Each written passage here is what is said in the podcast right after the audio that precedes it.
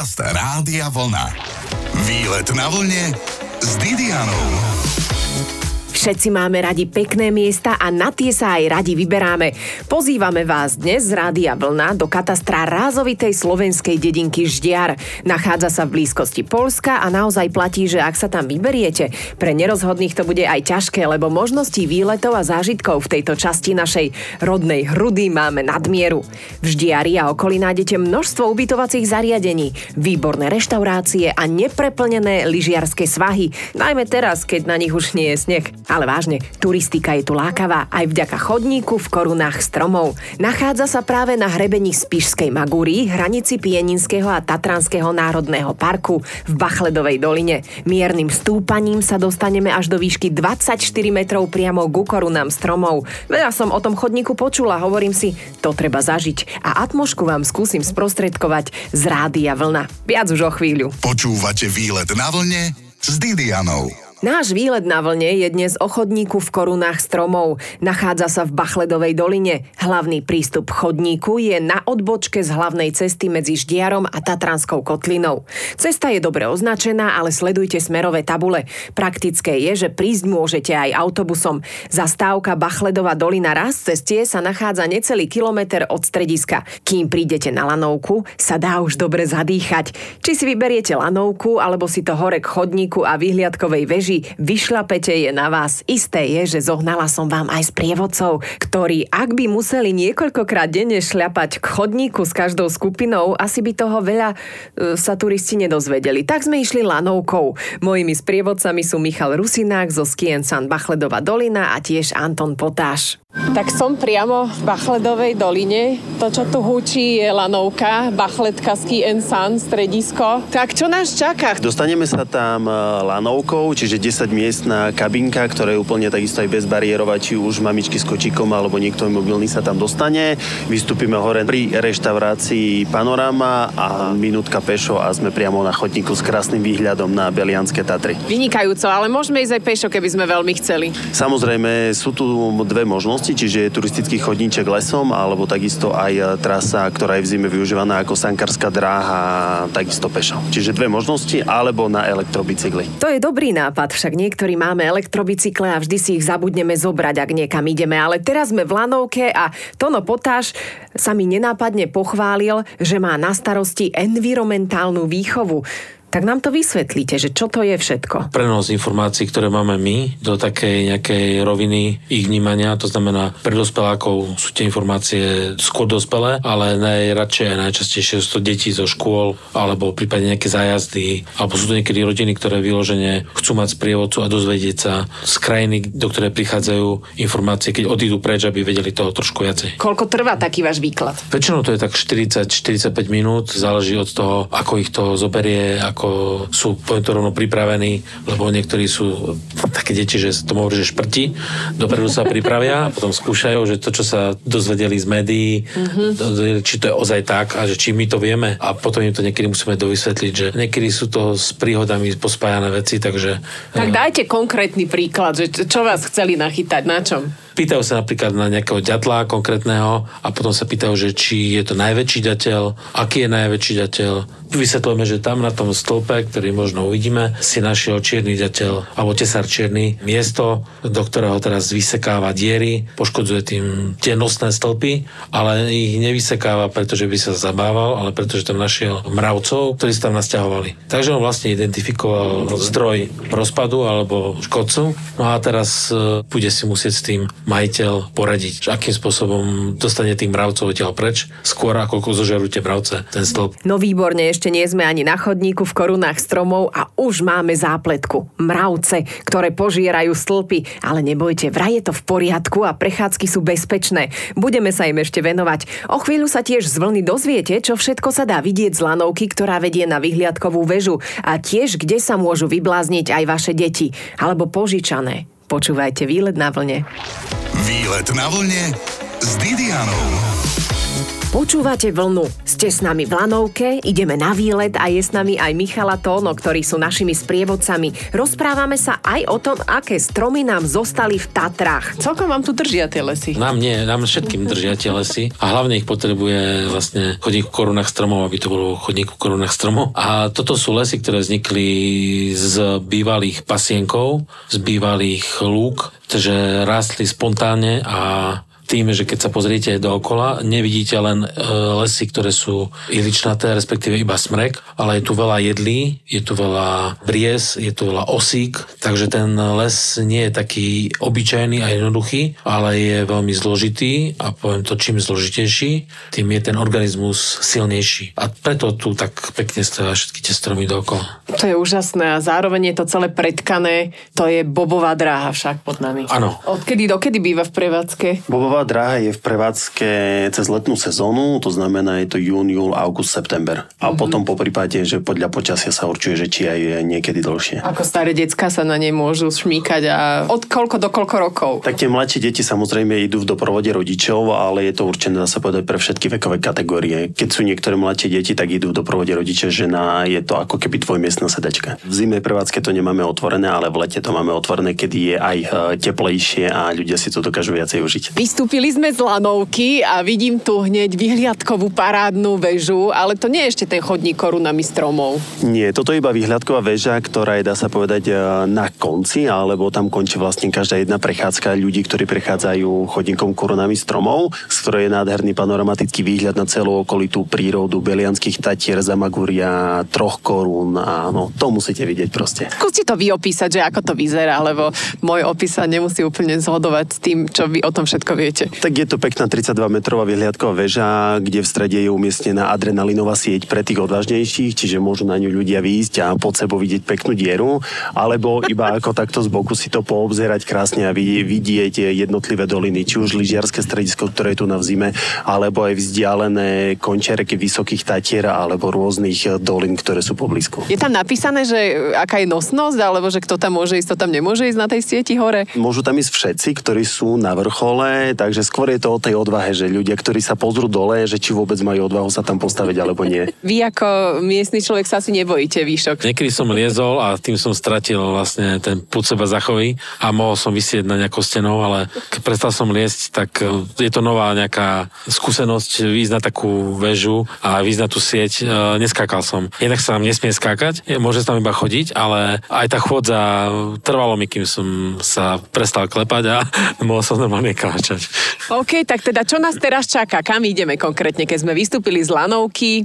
Máme dve možnosti ísť do reštaurácie, ako, ako mnohí, a skončí tam aj z dole, ale predpokladám, že sme tu kvôli zážitkom e, chodníka v korunách stromov, čiže tuto si ideme po dláždenom chodníku alebo kamennom chodníku a prejdeme sa na drevený chodník. Počúvate výlet na vlne s Didianou. V rádiu máte výlet na vlne s Didianou a dnes sme v Bachledovej doline, smerujeme na chodník korunami stromov a naši sprievodcovia Michala Tóno nám rozprávajú o možnostiach, kde sa dá vyjašiť s rodinou či bez. Predsa len vraj v Bachletke nájdete aj obrovské ihrisko. Ak vystúpime z lanovky je napravo, hovorí Michal Rusinák. Na pravej strane sa nachádza vlastne dolina Jezersko, čiže to je vlastne jedna lyžiarská dolina, kde je vlek. Potom tam trošku ďalej na ľavej strane je Malá Frank Stankova, čiže to je ďalšia lyžarská dolina, kde sa lyžuje. A úplne na pravej strane, keď sme vystúpili, tak je tam veľké detské ihrisko Kráľovstvo lesa, ktoré sme otvorili minulý rok. Čiže na vrchole Spiskej Magúry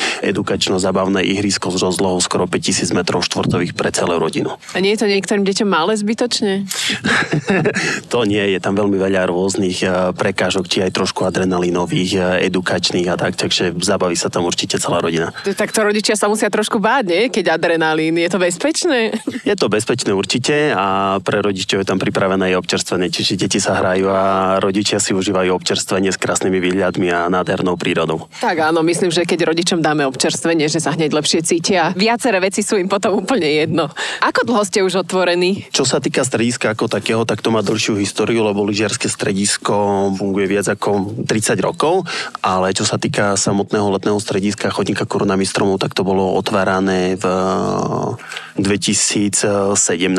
A postupne boli vybudované ďalšie budovy ako reštaurácia, apartmány a tak ďalej som sa dozvedela. Ale teraz ticho. Počujete? Ak vykročíte na chodník v korunách stromov, máte hneď koncert. Na začiatku chodníka sú totiž umiestnené krmítka a zvykli si tam chodiť naozaj vtáčiky od výmyslu Bachledovej doliny. Krásne spievajú a ak máte chuť počúvať, rozhodne si tú príležitosť nenechajte ujsť. Robí dobre duši. Ak máte ukecaného spoločníka na výlete napríklad, áno, tak mu už dopredu kúpte lizatko, nech dá na chvíľu pokoj a užívajte si ten spev. Veľa vtáčkov sa vracia niekde z dolín, kde sa priživovali na rôznych semienkách sa vrátilo na svoje biotopy pôvodné, čiže e, začínajú sa vrácať k hniezdeniu. Spôsobuje im to radosť. Aj nám, čo sme tu a počúvame ich. Sú tu nejaké krmidlá, hej? Takže tie vtáčky, ktoré prileteli alebo sa vracajú, teraz je migrácia vtákov zase na sever, takže mnohé sa cez tieto hrebene okolo Tatier obletia, zastavujú na takýchto miestach a snažia sa doplniť energiu. Západy a východy slnka to musia byť nádherné. Áno, áno, určite sú veľmi pekné, lebo celá tá atmosféra, tie krásne výhľady na vysoké Tatry, tá obloha sa veľmi pekne sfarbuje do rúžova, do oranžova, čiže je to neopakovateľná atmosféra, ktorú musíte vidieť. Koľko ja tu môžem byť? Ja tu môžem byť od rána do večera na tom chodníku? Tak v lete sme otvorení od 9. do 17. v hlavnej sezóne a v zime sme otvorení od 9. do 16.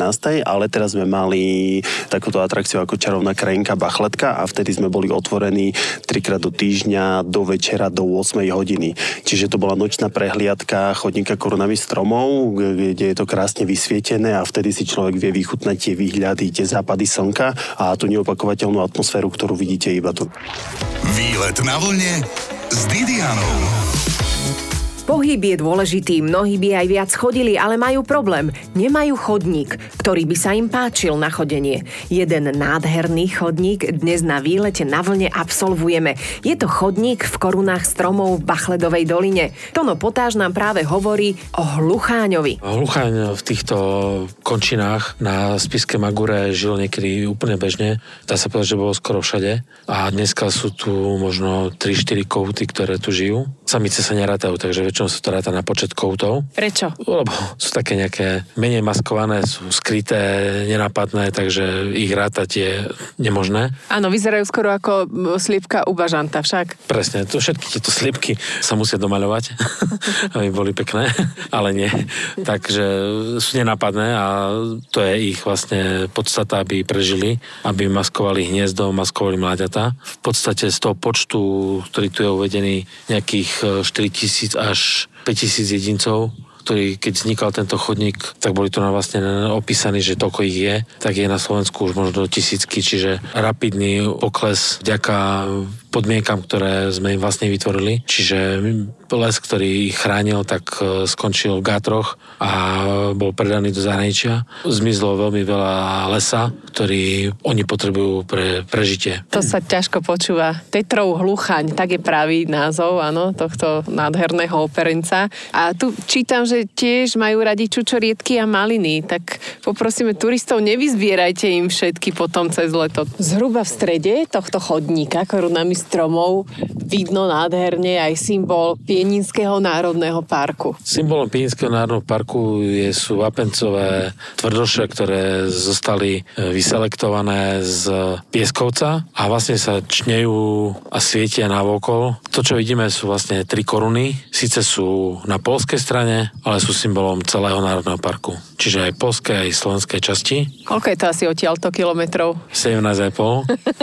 OK, 17,8. Takže keby niekto chcel pešo, že či to prejde. Celé Pieniny sú také maličké, že ľudia, ktorí tu prídu, tak sa vôbec nikam nemusia ponáhľať.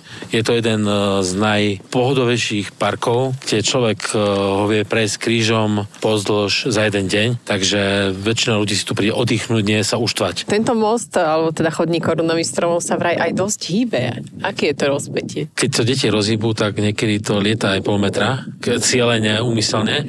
A, ne, a majú to zakázané rozhýbavať, nie? Samozrejme. E, môže to rozhýbavať iba vietor, ktorý tu fúka niekedy nameraný bol tuším 160 km, takže ten chodník určite vtedy bol ako had, taký ži, položivý až živý. Musel sa vyrovnávať s tými e, tlakmi vetra a a drží. To bol dobre navrhnutý. Aby ste len vedeli, že ako sa dá chodník rozhúpať, tak hore na veži, na ktorú až chodník vedie, je stredom vedená sieť a na tej, ak začne niekto skákať, tak sa chodník začne hýbať. A to predsa nechceme, však koľky sú radi, že vyšli tak vysoko, nepotrebujú mať ešte aj nepokojný chodník pod nohami. Počúvate výlet na vlne s Didianou. Sme v katastri obce Ždiar, na chodníku v korunách stromov v Bachledovej doline. Prechádzame sa, sledujeme nádherné výhľady, na niektorých miestach si ich aj viac musím predstavovať, lebo je zamračené, áno, ale rozhodne možno budete mať viac šťastia, ak sa prídete poprechádzať tiež. Smerujeme práve na väžu, z ktorej smerom nadol už nemusíte ísť ani pešo. Jednoducho sa šmiknete. Akurát musí sa ešte otepliť. Tak čo, vyskúšate si suchý tobogán? Aj podložku na to dostanete, aby ste si nezoddrali bundy alebo nohavice, alebo čo nosíte pod nimi. Však, Michal? Áno, áno, je to pripravené, dá sa povedať, že na takej, takej suchej podložke, kde si človek sadne a už letí dole. Celú letnú sezónu to je plne funkčné. Tam trošku robí problém, keď je nejaké e, prudké zmeny teplot a tak, čiže niekedy je to odstavené, ale inak dá sa povedať celú letnú sezónu to funguje. Dopracovali sme to na vrchol a keď prídete hore, tak napríklad sa dozviete, že Lomnický štít je odtiaľto 12,5 kilometra. Lomnický štít, že má 2632 metrov si môžete zopakovať, to je najnovší údaj, on sa zmenšil. Ja si tam pamätám nejakú štvorku, že tam bola. Mm, Je to platný údaj v tom čase, keď sa tá cedulka tam dávala, takže malo by to tak byť. V strede je sieť, na ktorú sa dá vstúpiť vidíš pod sebou úplne všetko. Vidíš tam tri kamene, keď tá sieť povolí, tak ona nepovolí, ja viem. Nie, nie, nepovolí. Tam dole je ešte jedna zachytná sieť, ktorá je roztiahnutá, že keď niekomu spadne telefon alebo niečo, Aha. lebo pod tým dole, keď čo pozeráme, tak tam je výstupná stanica suchým tobogánom, keď sa spustia dole. Čiže aby na niekoho niečo nespadlo. Dobre, čiže tam je ešte pre istotu jedna sieť a unesie aj človeka, keď tam teraz pôjdem? No táto vrch na 100% uniesie človeka a tá udrží veľa ľudí, takže tam nie je problém na ňu ísť. Ako často ju kontrolujete? Tak sú to revízne prehľadky, ktoré sa robia v priebehu roka v rámci predpísaných intervalov, či už je to pred letnou alebo aj pred zimnou sezónou. Dozvedeli sme sa, že adrenalín môže tiecť potokom nielen na vrchole chodníka v korunách stromov, ale nechcem sa len prechádzať. Michal, dajte mi tip aj na cyklojazdu, pretože sa u vás dajú požičať aj elektrobajky. Celkovo Vachletka ako taká je veľmi dobrý východiskovým bodom na elektrobicykle. Je tu viac ako 130 km značených cyklotras, čiže dá sa z tejto strany ísť či už do Pieni, na Červený kláštor, eh, do Vysokých Tatier, jemnejšie, alebo dá sa povedať aj cyklotrasy, ktoré sú do Spiskej Biele, kde je celé asfaltované, či už sú to napríklad nejaké eh, rodiny s deťmi a tak ďalej. Ale po vrchole Spiskej Magúry takisto veľmi nádherné výhľady, či už na Vysoké Tatry alebo na celé Zamagúrie. Takže rozmanitosť je tu veľká už potom od, eh, v závislosti od cyklistov.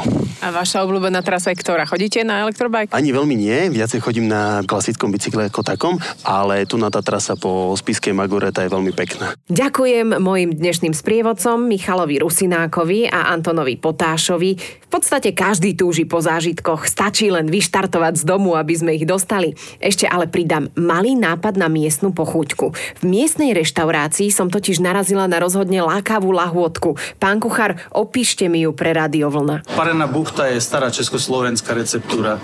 V škôlke sme ju zažili už plnenú makom, lekvárom a teraz čučorietkami, čo sú naše. Ďakujem parenej buchte za to, že je. Parená buchta zaliatá vanilkovým krémom nám urobila parádnu bodku za našim výletom. Želám vám deň ako z obrázku. Počúvajte výlet na vlne s Didianou v sobotu po 12.